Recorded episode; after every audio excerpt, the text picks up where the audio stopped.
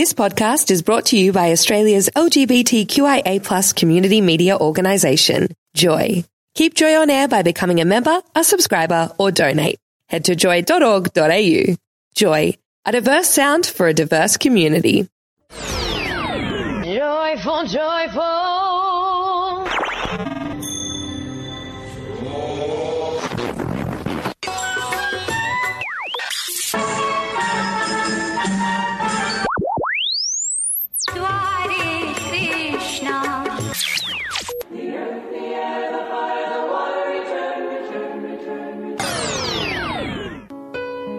You're in the Spirit Lounge on Joy 94.9. This is the show where we talk about spirituality and sexuality for our community.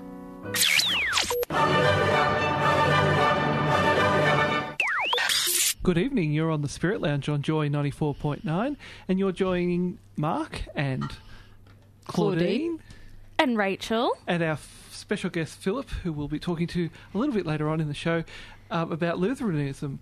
But uh, thanks to Stephen Clayton for Stand Up Straight tonight. That was really good.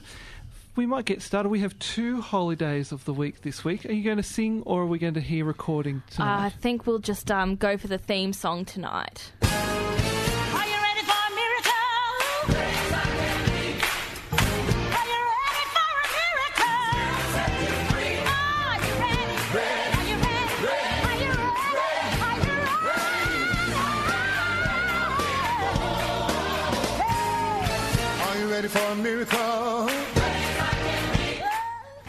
And thanks for that, Rachel.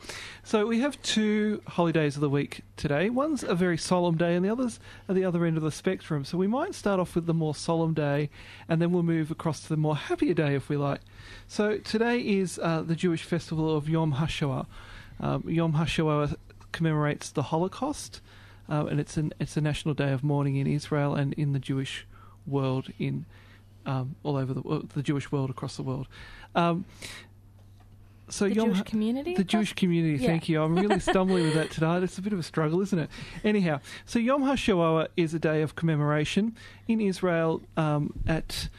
Uh, in the morning or at sundown first, and then in the morning of the following day, they sound sirens for two days. Uh, for two days, goodness me, for two minutes, um, which stops traffic and people get out of their car and stand silently. It's quite a moving sort of moment in Israel. You'll see lots of footage on YouTube because it's such a phenomenon. So you'll see um, highways where people just literally stop in the middle of the highway and hop out of their car.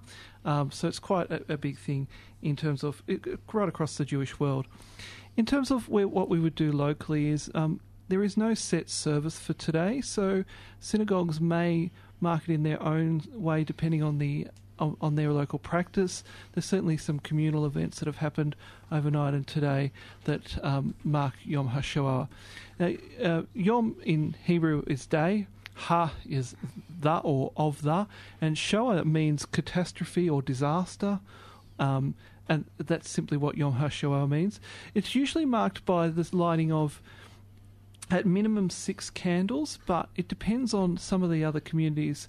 For example, the community where I go to, um, I think we light eight now off the top of my head.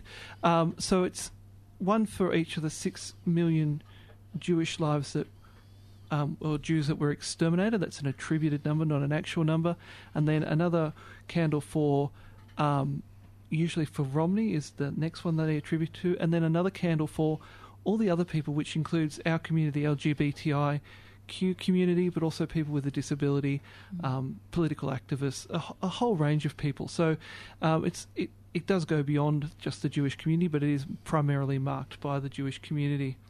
So that's Yom HaShoah. It is a day of sol- of, of solemn reflection. Um, lots of different ways of celebrating, just depending on how you are in the community. Um, I just thought that I would, just if I'm going to read a quote. We had an email come out from um, uh, the synagogue today, and of course I can't find it when I want it.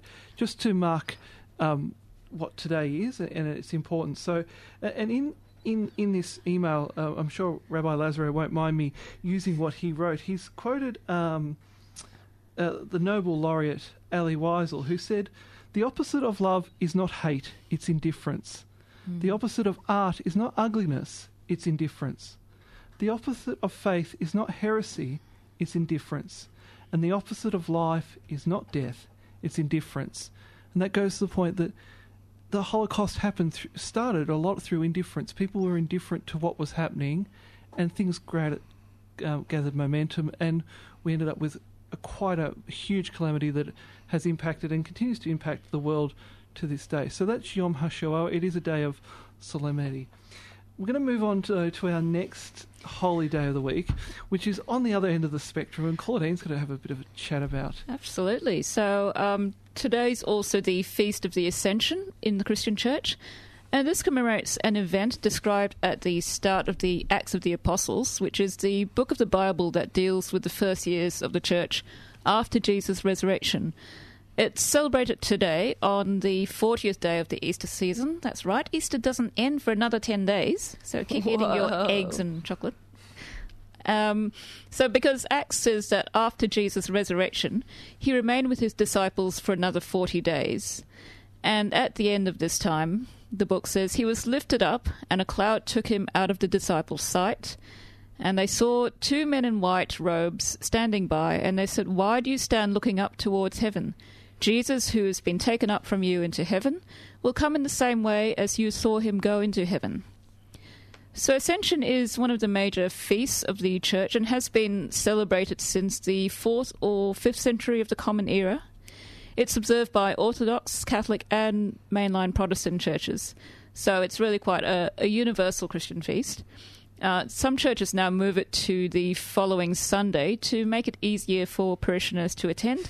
Uh, it's sometimes a bit of work getting to church on a weekday if you're working late or presenting a radio show, for example. uh, so, as you, as people will will know, I took Maundy Thursday off, as it's really one of the most free holy days of the Christian year. Um, I was actually confirmed on Ascension Day about twenty, well, not quite twenty years ago.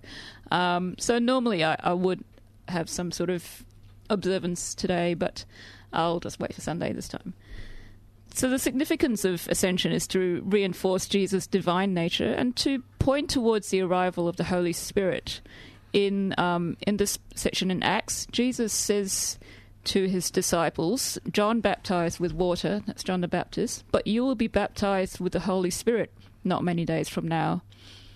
And the Holy Spirit will be celebrated in the Feast of Pentecost, which is in 10 days, and we'll probably talk a bit about that in our Holy Day section next week.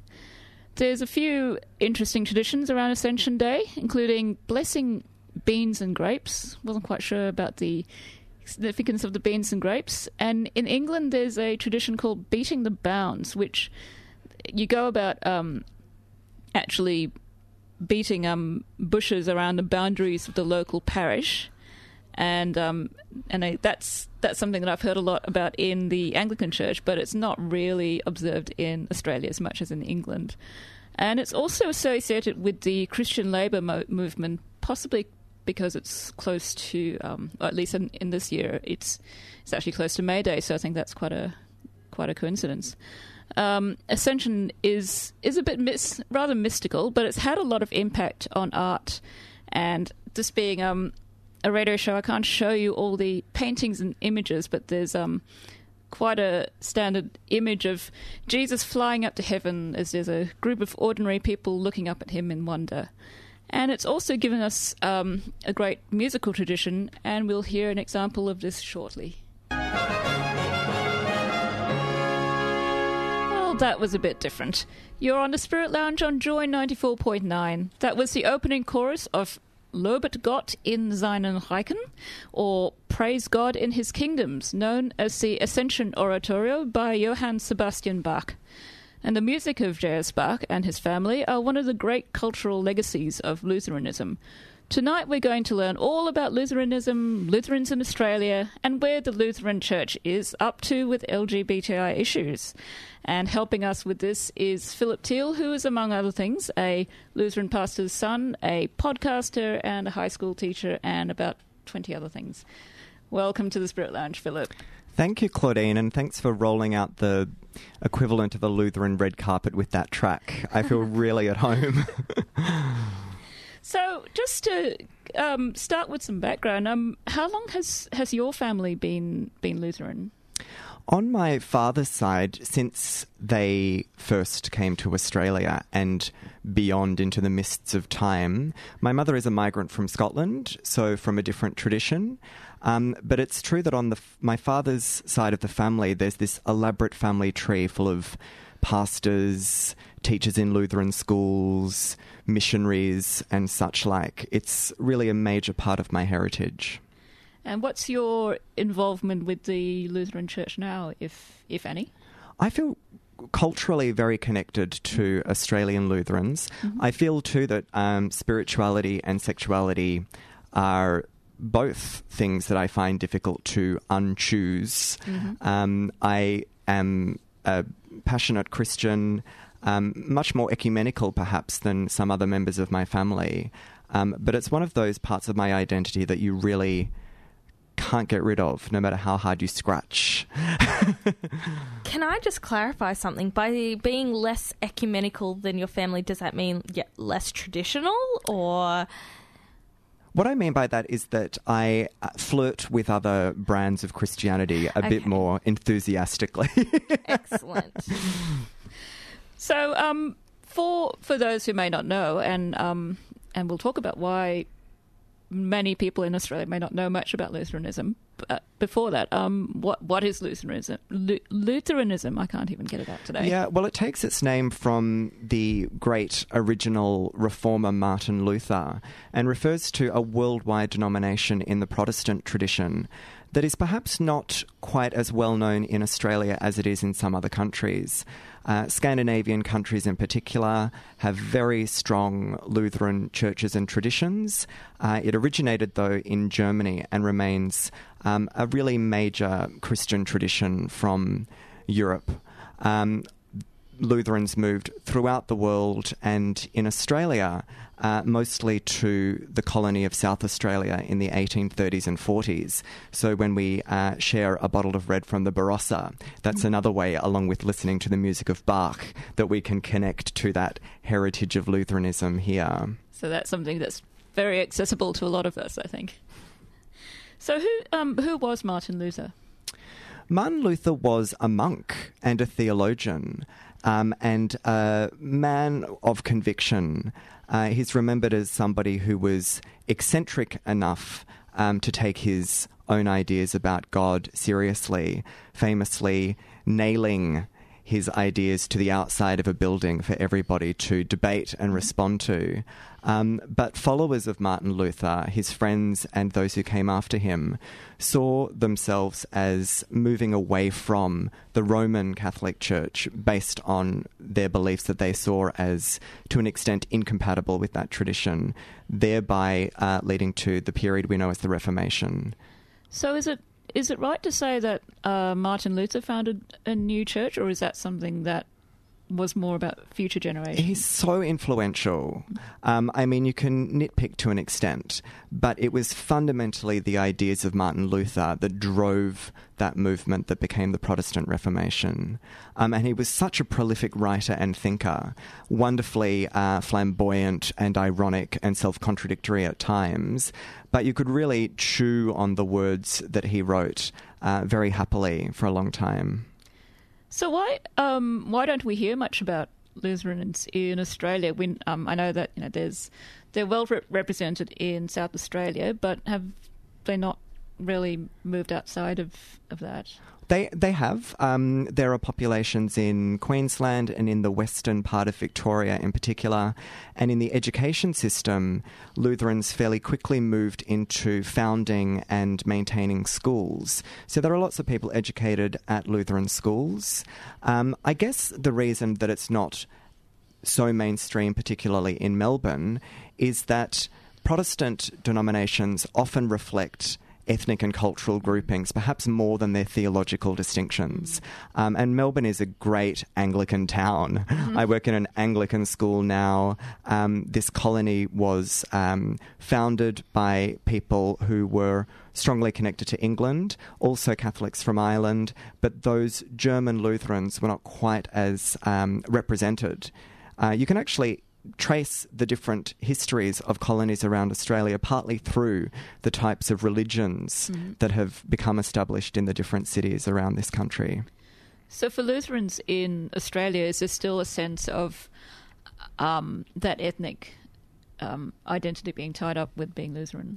I think so, yeah. And I um, identify strongly as German as well as Lutheran. Um, it's true that even to this day, there's a lot of socializing and networking uh, in churches and at universities and schools um, that leads to many families having two partners in them, both from that Lutheran uh, background. So the way that this particular denomination seems to be surviving is at least in part within families that strongly establish a sense of cultural identity as well as theological identity as well. So, is it still gro- going strong in, in Australia? Nothing's really going I mean, strong. as far as churches- but are there, well, let's say, are there still relatively young people? There are, brought up in there are, and the thing that seems to survive is that sense of identity. Um, there are enough people in my generation who believe in the uh, uniqueness or the significance of this particular tradition for it to be maintained. I have a question. Do you see many people from um, either non religious backgrounds or maybe other Christian backgrounds uh, becoming part of the Lutheran Church? Or is it more so uh, you get brought up with those beliefs and that's what you stick with? I think some congregations manage to make connections beyond their community, and over time, that's going to become more and more essential Yeah. if they would like to survive. The other thing that's happening is that Lutheran people from around the world are coming to Australia as migrants, including in relatively recent waves of migration. So often you will have a single church building that accommodates a number of separate groups within it, worshipping in different languages, but sharing this sense of global Lutheran identity. Okay, that leads me to another question. Um, if I was had moved to a town, say I, I moved to South Australia, and I wanted to find a local church, would I distinctively know walking into a Lutheran church that it is different to maybe a, a different type of church that I might walk into? Not necessarily. No, they've got that nice um, plainness and familiarity. Uh, you might see a stone marking the founding of the church that's written in German, um, but that sense of church pews, cross at the front, relatively plain Jane with a pulpit is what you get within this tradition. And are most Lutheran churches quite traditional in terms of hymns and um, structure? Uh, most actually have gone down the path of attempting to appeal to a range of different worshippers. Okay. So there will be. Um, at all Lutheran churches around Australia, a so called traditional service with hymns, organ, uh, a relatively long and thought provoking sermon. Um, but alongside that, things that are a bit more contemporary, family friendly, uh, noisy, or reflective. So there's room for variety within Protestantism in terms of the way that a worship service is organised. and you can find that kind of variety. And where do um, these more recent groups of migrants um, come from, or what, what countries? There are new arrivals to Australia who are Lutheran um, from African countries, from China and Hong Kong. Um, there are worship services in Mandarin Chinese held at numerous Lutheran churches around Melbourne, for example. Okay, so I had no idea that there were Chinese Lutherans. How did that? And why happen? should there be? It is a bit mysterious the way that Christians, in their fragmented denominational groupings, continue to operate in different countries around the world where you may not expect to find too many of them, pretty strictly along denominational lines. So I was going to ask earlier. So are there? Um, uh, you know, Germany had, I think, had some colonies in, in Africa, but where does the Chinese con- connection come in? I think recently, through a sense of um, global mission activity by different Protestant groups, including Lutherans. Okay, so there's continuing Lu- Lutheran missions to China. I, I have a friend who has become a translator of the Bible and is currently living in a really remote corner of PNG. So I've got this first hand sense that old school missionizing is definitely still a practice. Of course, it's developed and evolved um, and is done very differently to how it would have been done even 30 or 40 years ago. Um, but that kind of activity is really still a possibility for people and an active thing that's going on around the world. We're talking tonight to Philip, who's a member of the Lutheran Church, among um, a host of other things. If you have any questions for Philip, please uh, SMS us on 0427 Joy 949 or you can email us on air at joy.org.au, or you can, of course, send us a message via the Joy app if you're listening to the app. I was just listening to you, Philip, talking earlier about um, how Lutheranism is about an, an, a, almost like a cultural identity as much as it is a religion. I was thinking back to my university days when I um, infamously played a couple of seasons on the Lutheran mixed netball team. But I could just remember I went to a very small university, and it, it sort of makes me think about because at the time I just assumed it was something that the local minister was pastor was doing. But I'm wondering whether it, there might be more to the story about why there was a Lutheran mixed netball team at my very tiny university. Was like whether it's a cultural Ballarat? thing. Was this Ballarat? Uh, I went to yeah, but I went to the Catholic university there. It's so heartening to hear that. It takes me back actually to my grandfather's Lutheran tennis club. I think lots of sport is being played in the name of Martin Luther around this country. There have been. You know, I know that there are Catholic tennis clubs and Anglican tennis clubs as well. Well, the Lutheran Netball Club of Murray Bridge is very strong. My sister played and won with that All um, great institution. But it's definitely familiar to me to hear stories of what is ultimately cultural practice being badged with this particular denomination. I don't know if it's overrepresented in this way, but I wouldn't be surprised if it is. There's something about that group of German people who went to the other side of the world that is maintained culturally, both through their religious practices, but also their social practices and their family connections. Yeah, it's an, it's an interesting. I was just thinking back.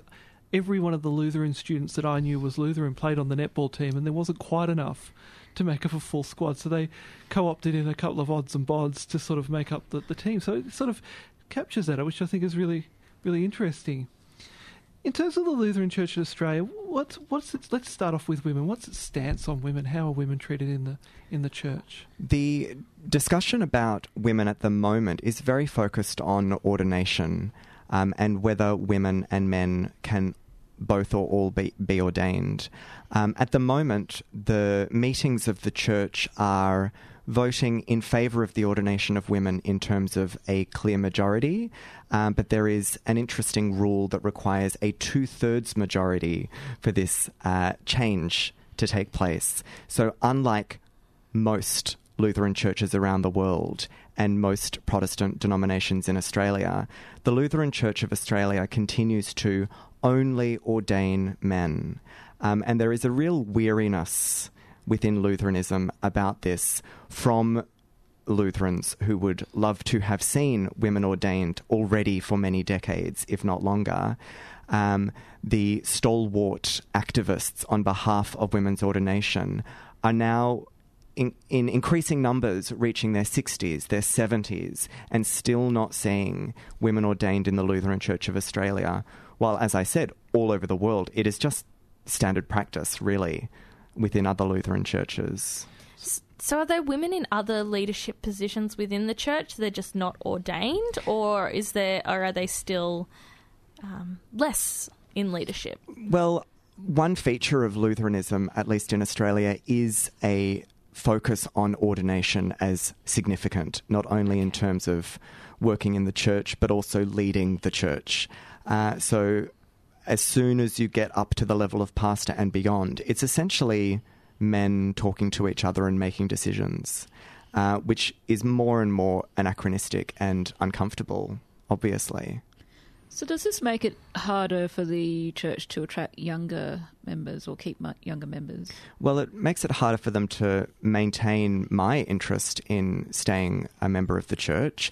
And yeah, I mean, anybody from our generation entering an organization that still so explicitly um, favors one sex, gender over another uh, is is deeply problematic. Um, but for somebody like me, it gives me this increased awareness of the global nature of the Lutheran denomination. It gives me strong theological connections to some of the American Lutheran churches and Scandinavian Lutheran churches who are doing the kind of theology that I identify with more strongly than the theological discussions currently going on in Australia. So, if a woman was ordained uh, in the Lutheran Church in another country and came to Australia, would that ordination then become irrelevant? It Like- would be really uncomfortable to to host somebody like that, and those people obviously are hosted here uncomfortably. Yeah. Um, and the graciousness with which so many ordained women have visited the Lutheran Church of Australia, uh, while being excluded formally from preaching and administering the sacraments in the church, is really embarrassing and tragic. Yeah. And so do they do you think that they come to Australia with the intention of hopefully seeing that hey, I am a, a great leader. You guys should do this thing. Do you think that is their intention? Uh, quite possibly. And within the theology of the Lutheran Church, like in many other traditions, there is a sense of vocation around the priesthood. There is this sense that some people are really called to play this role within the church. Um, and that call is obviously heard by all kinds of people. Yeah. Um, but the institution of the Lutheran Church of Australia continues to pretend that it isn't. Wow. So while we're on controversial topics, where what's the um, what's the position of LGBTI people and the the kind of topics that we talk about in Yeah. marriage and ordination and so on? Interestingly, the um, segue works really sadly but nicely insofar as the discussion about the ordination of women is often couched in terms of containing that debate to gender identity only. We might entertain the possibility of voting on whether women should be ordained, but obviously that won't mean anything further or different. Um, and so it's it's a way that the discussion about sexuality can be blocked because we haven't yet fully and properly had what is seen as a prior discussion about gender identity. Recently, though, in Adelaide, there was a meeting uh, where we heard from a bishop of the Evangelical Lutheran Church in Australia who spoke really warmly and positively about what's going on over there um, and how. Sorry, in Australia or um, Well, he, he's from New York. The Bishop of New York in the Evangelical Lutheran Church in Australia visited us. Um, and it was wonderful. From America. Sorry, you were saying Thank you. Yeah, from the United Australia. States. Yeah. the Lutheran Church in New in York, Victoria. Yes, no, from from America. In any case, the meeting was so heartening, um, and and showed that there was enough people willing to simply, essentially, stage a meeting, despite the fact that the church wasn't really moving on that question. So it's not really something that is even a possibility for the church to vote on at this stage, or just you're just starting to listen. Well, and there are bigger, more urgent questions about how gay, lesbian, bisexual, transgender, intersex people are actually uh, worked with and for by the church. Um, in, in some ways, the question about ordination is not that interesting to people with no interest in being ordained. What is interesting is how individual Lutheran congregations respond to the diverse communities in their midst. Um, and that itself can be really slowed down tragically by those other discussions. So are there church are there Lutheran churches in Australia where it would, would be acceptable or safe to just for a member of the congregation to to be openly gay, to be out there? There would be some, although at this meeting that I was referring to, there were still people uh, very closely closeted from their congregations, and I found that sad. Mm. There were people who were contributing to the life of the church by being musicians, ushers, mm. people who arranged the flowers, people who actually had their sleeves rolled up and were working for that religious community who did not feel able to be out, especially to the leaders of that church community. I presented at this conference and spoke very openly about my own identity as a gay person and as a Lutheran, but it was a little bit like preaching to the choir, mm. right? Like the event was attended only by those who were already predisposed to be ready for that kind of presentation.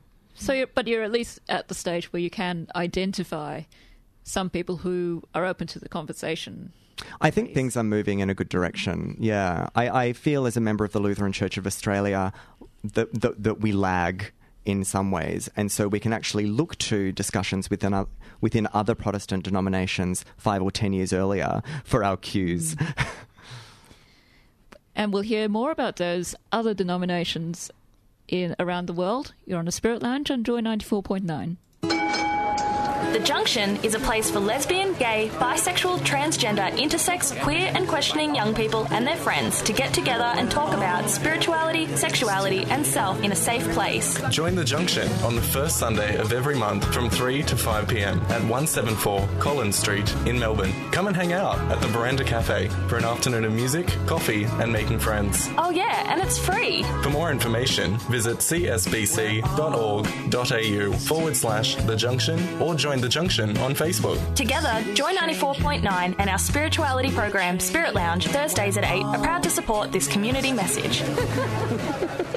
Join Living Positive Victoria and the Victorian AIDS Council for the International AIDS Candlelight Memorial on Sunday, 15th of May, 5pm at the City Square. Be a part of a global mobilisation to educate, engage, and empower everyone around HIV. To pause and remember the loss of 35 million lives to AIDS. To reflect on how we support 36 million people living with HIV and AIDS. To call on everyone to challenge HIV stigma and work towards a future free of HIV and AIDS. Hosted by Joy's own Adam Samuel with keynote speech from Rowena Allen, Victorian Commissioner for Gender and Sexuality, HIV positive speakers, and music by the Low Res Male Choir. Joy is proud to support this community message.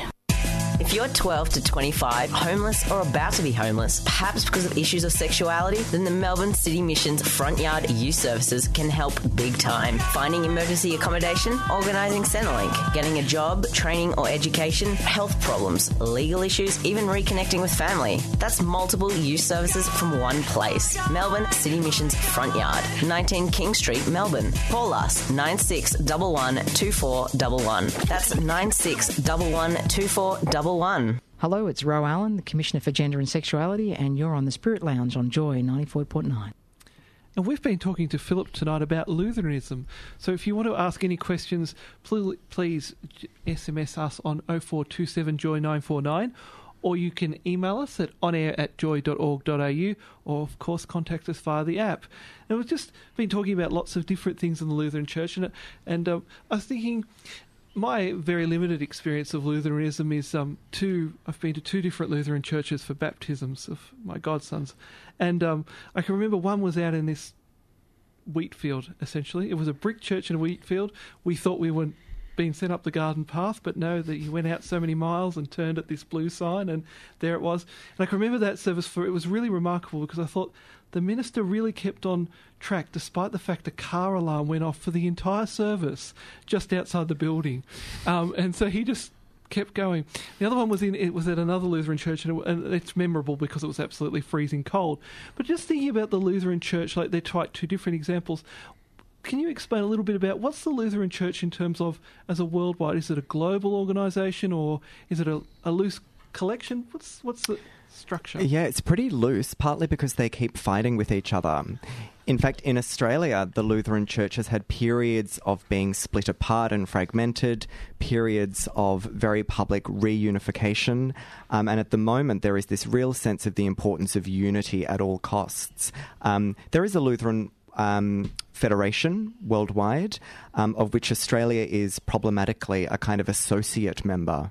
Because being a member might um, push us a little too far towards communion with some of those radical Lutherans from other countries. I, I'm not sure that there are even any other countries um, where the Lutherans are so sensitive about such things that they've invented a category associate member of the Lutheran World Federation. So, so is that the Lutheran World Federation put Australia in that category, or Australia requested that? The Australians debated for years uh, ruthlessly about whether it was acceptable to join, and so a compromise was reached. So it sounds like the Australian Lutheran Church is an outlier. How's how did this come about? Uh, the the people who came to uh, South Australia and who ultimately settled in the Barossa Valley and other places really identified with their religion in a strong way, um, and it's very understandable. They identified not only as Lutheran people, but people who had been persecuted for their particular expression of Christianity, and there's something about that perceived trauma, or indeed perceived trauma that becomes real, that has meant that Australian Lutherans have been defined by that early experience of not being part of what is global or what is ecumenical, as we discussed earlier. Um, and there's something in that founding myth of separation from what was being attempted in Europe that means that they are proudly separate, uh, somehow to their core. So this is um, this seem, seems a bit familiar to me as an Anglican because you know we've also been having these discussions, especially about LGBTI people, and there's a growing number of local and national Anglican churches that don't want to be part of the Anglican Communion because they don't want to have these dialogues about about women and about LGBTI people. Is that is there a similar thing in the Lutheran world? Are there other um, more conservative parts of the church that, that don't like where the rest of the church is going? Definitely, but the odd thing about Protestants, Anglicans, and Lutherans alike is that the solution to that difference is so often fragmentation. That can probably be traced right back to the Protestant Reformation. But the idea that we could not contain diversity um, is ultimately a difficult burden for Protestantism. Um, other expressions of Christianity, including Roman Catholicism, are able, it seems, to contain within them space for the expression of diverse ideas about theology, even within a framework that from the outside can seem quite authoritarian and hierarchical in terms of the theology. What Lutherans in Australia have done historically is simply walk away from dialogue when the heat gets turned up too high. And so this rhetoric around unity often means to not speak about those topics that might be seen to literally divide us. And so, some of the more interesting discussions and some of those differences that can be so uh, enjoyable and that we know about from within our own diverse community in terms of gender and sexuality are not even on the agenda because they're seen as too risky or too dangerous to even to even debate. That is Rex the dog, and that means that we've gotten a message through. So Rex is, is our informer of messages. Um, we've gotten a message through from Neil saying, "Are gay staff and students safe in Lutheran schools?" That's a really interesting question that sadly I don't know the answer to. I know that in most states of Australia there is uh, protection against discrimination um, on the basis of sexuality. Um, don't quote me on that though. Um, I am a gay teacher in an Anglican school, which is not quite the same thing. Um, so I don't speak with too much authority about that. Like with congregations, perhaps even more so, individual schools are very defined by the individual culture of that school.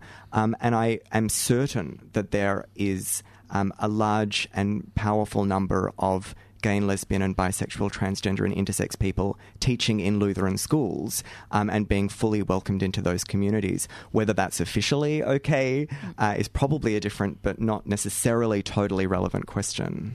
So, would Lutheran schools still fall under the same um, Australian Lutheran structure? So they still re- report to the people at the top in Australia? They do, but as an educator, I can uh, celebrate the fact that often there is really great thinking about community and theology being done in the educational parts of church structures that can ultimately feed back into theological discussion. Um, and that at the big meetings of the church, it's often people who are in those spaces as principals and teachers, including women, who can often um, be the more interesting theologians within those environments. But you wouldn't, for example, have a, a female Lutheran chaplain because that wouldn't. Or, or could there be a lay? Could there be lay chaplains? I'm sure there are lay chaplains, but yes, you're right. You would not have an ordained person. Um, my mother is actually a, a principal of a Lutheran school, um, so I've I've got that sense that one way for Lutheran women um, to establish themselves as leaders, including theology, is within the school system that's growing uh, within the Lutheran Church of Australia. So, did your mother become Lutheran when she married? Or is that- Yes, she was. She was of that moment. Um, she didn't marry a Lutheran pastor though, so don't blame her. That came after. Oh,